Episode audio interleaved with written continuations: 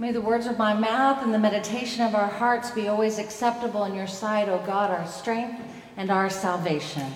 Amen. At first glance, this is not your sweet, gentle, lamb holding Jesus, right? When pressed to explain the parable, Jesus ends his explanation with these words The Son of Man will send his angels, and they will collect out of his kingdom all causes of sin and all evildoers, and they will be thrown into the furnace of fire, where there will be weeping and gnashing of teeth. Then the righteous will shine like the sun in the kingdom of their Father. Let anyone with ears listen. I mean, I'm not not scared, right? Uh, even though all throughout the Bible the angels show up and tell people not to be afraid, I feel like Jesus is trying to put the fear of God into some of us at this with this parable. And in this uh, climate change induced heat wave, the choices we make do matter, folks. It feels like we all might be getting a little too close to the furnace. But then I remember that Jesus said these things to save us, liberate us, give us courage, make us think, and yes, to put some pressure on us to move toward the good when we might be um, tempted not to. Now, parables, you, you all know this, are meant to get us out of our comfort zones and into the deeper territory of divine truth. And this parable, in particular, as many do, begin with the words, The kingdom of heaven may be compared to. Right? So everything that happens after those words, the kingdom of heaven may be compared to, is talking about the kingdom of heaven. And it's metaphor and it's allegory and it's trying to get our attention and it's trying to make us think about our faith and how to follow Jesus authentically and honestly and truthfully and courageously. So everything after those words is describing the kingdom of heaven, but it's not word for word like our good friend and colleague, the Reverend Brad Sullivan next door Lord of the, Lord of the Streets, said in his interview on Houston Matters.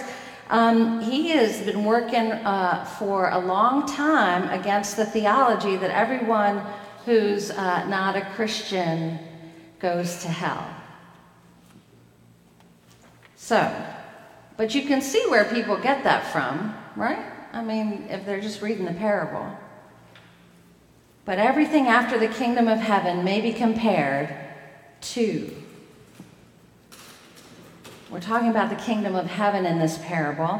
What happens in the field reveals something of the character of the reign of God and the saving presence of God at work within the world. This parable reminds us that in the kingdom of heaven, we are intertwined, good and bad, how we intended to be, and how we, you know, made choices to be. We are intertwined each with the other, uprooted from our base instincts, and yet alive with God. So, those are the three quick themes I want to dig into um, as part of this uh, reflection sermon on this parable. Intertwined, uprooted, and alive, right? As, as, as descriptors of what's happening in the kingdom of God, the character of the reign of God. So, intertwined. I couldn't help but give this example Y'all, this weekend is both the feast day of Mary Magdalene, the apostle to the apostles, the first woman to preach the, the best and shortest sermon on the Easter, on Easter, on the resurrection. I have seen the Lord. her uh, beloved uh, colleagues, uh, disciples, and brothers in faith did not quite believe her, so they had to go run and check on it themselves. But she has gone down in history as a strong, wonderful, faithful woman, and yet at the same time, a lot of mistruths have risen up about her because, you know, that's what happens around strong, wonderful, uh, courageous uh, people, uh, and, and particularly women in the church history.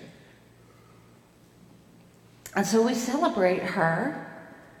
She's often depicted in, in dark, a dark red robe, and there's a myth about her um, having an Easter egg turned red, and it's, it's, it's, it's very beautiful.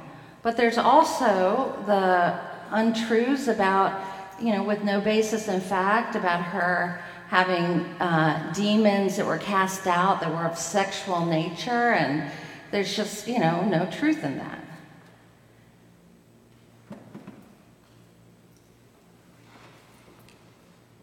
The next thing that happened this weekend to get a, uh, you know, a side by side how everything is intertwined view is the opening of the Barbie movie, right? So here we have Mary Magdalene's feast day in deep, dark, rich red. And over here we have Barbie in, you know, bright pink. And I know that I'm just so confused about all of this because for some people it's pure fun and escapism, and I get it. And then there's all these serious articles about the Barbie movie. And then I also know, um, and full, you know, disclosure, I had the Barbie dream house and the townhouse with the elevator. I mean, I had me some Barbies.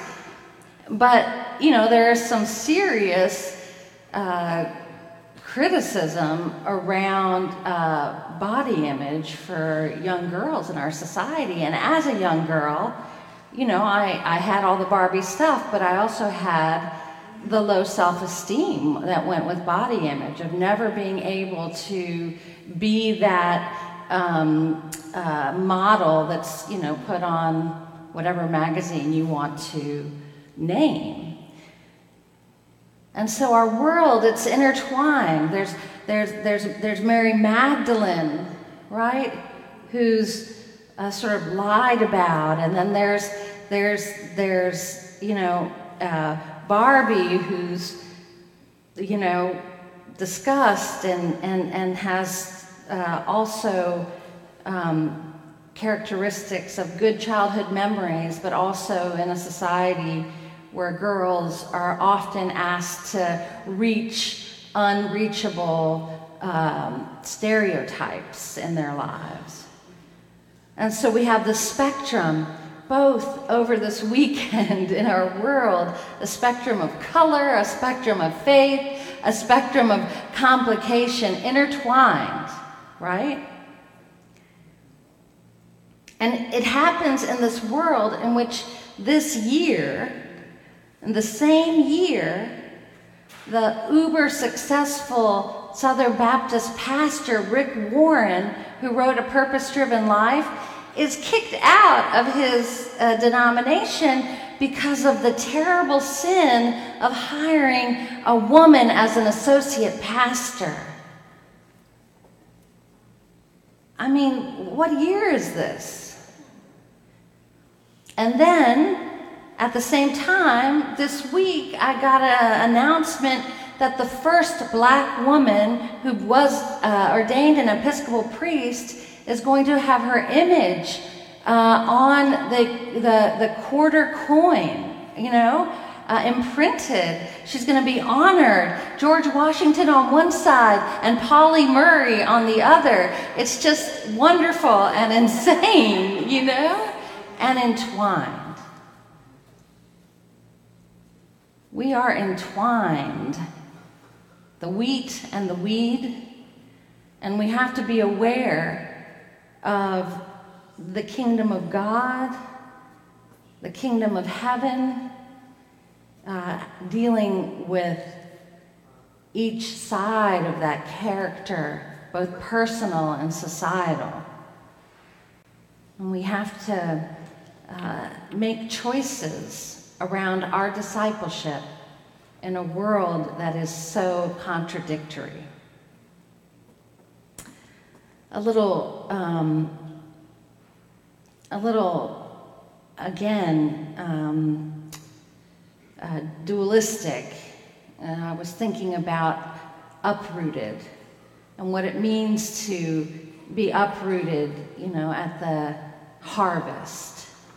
And I, I connected it very much so to the intertwining of uh, different realities and different perspectives. And I, some of you know that the Women's World Cup is happening um, now. And I read an article by one of the uh, players on the US team, and she wrote that her dream had come true, and it wasn't even her dream, it was a dream of her friend that just kept pushing her and encouraging her when she came up to obstacles that yes, one day she would play in the Women's World Cup. And Naomi didn't believe it, but her friend Katie would always encourage her. And in the same year in which she, in fact, did achieve that dream that her friend helped her dream, her friend died by suicide. So, in the living of her dream, she had to do that after losing her friend. And she writes this beautiful article about it, about how um, they're launching a mental health initiative um, through the Women's uh, Soccer uh, Federation, and that if they reach, you know, the point is if they reach one young person, just one, they will have done something. And taking away the stigma of you're a loser if you don't feel strong even when you're a world class athlete. That it's giving up to ask for help.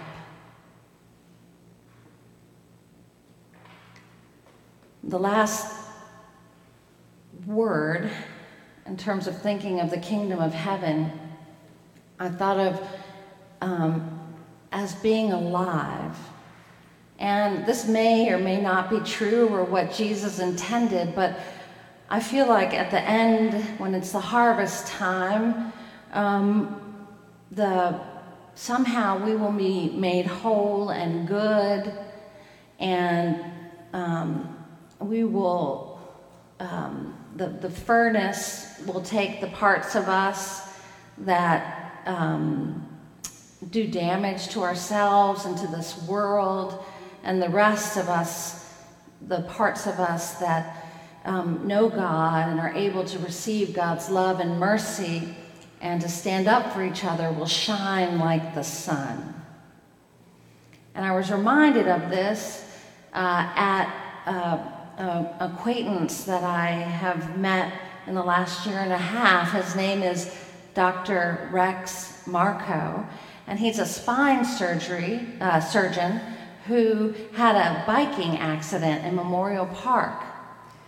And um, this was in 2019. I just, I just met him last year. And every day on the date of that accident, he has an alive day. And he invites his friends and, and family and acquaintances to come and celebrate just being alive. This spine surgeon is uh, now and has been since his accident uh, um, un- paralyzed from the neck down and yet he still practices. His mind is perfect, his attitude is profound. The um, recovery work that he did in Al Anon before his surgery allowed him to use those tools to get up and every day say, I am grateful for, even if it's just breath today. I could go on and on. But as I struggled with this not so sweet Jesus, who is trying to put a little of the fear of God in us to do the right thing for ourselves, for each other, for the world, I, I, I got um, held by those phrases.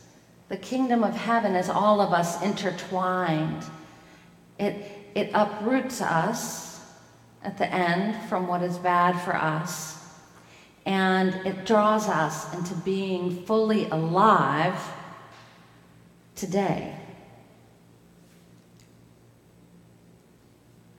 The Apostle Paul wrote, For creation waits with eager longing for the revealing of, child, of the children of God. The creation itself will be set free from its bondage to decay and will obtain the freedom of the glory of the children of God. We know the whole creation has been groaning in labor pains until now. And not only the creation, but we ourselves who have the first fruits of the Spirit groan inwardly until while we wait. Some people interpret this waiting as like being on tiptoe. We're waiting for the good things. We're waiting for the end. We're waiting for everything to be changed. But we're not just waiting, twiddling our fingers. We're waiting actively to nourish ourselves and the world with the hope that is God. We wait actively, like Pauli Murray, whose poem is quoted on the, the U.S. coin. It says, We sing with having a song in a weary throat. And so, as the um, message I got yesterday from a friend of mine with the icon of Mary Magdalene said, trust each other and trust women to proclaim the gospel. Trust each other and trust women when they say they see God trust each other and trust women to make decisions about this world rooted in God's love. Amen.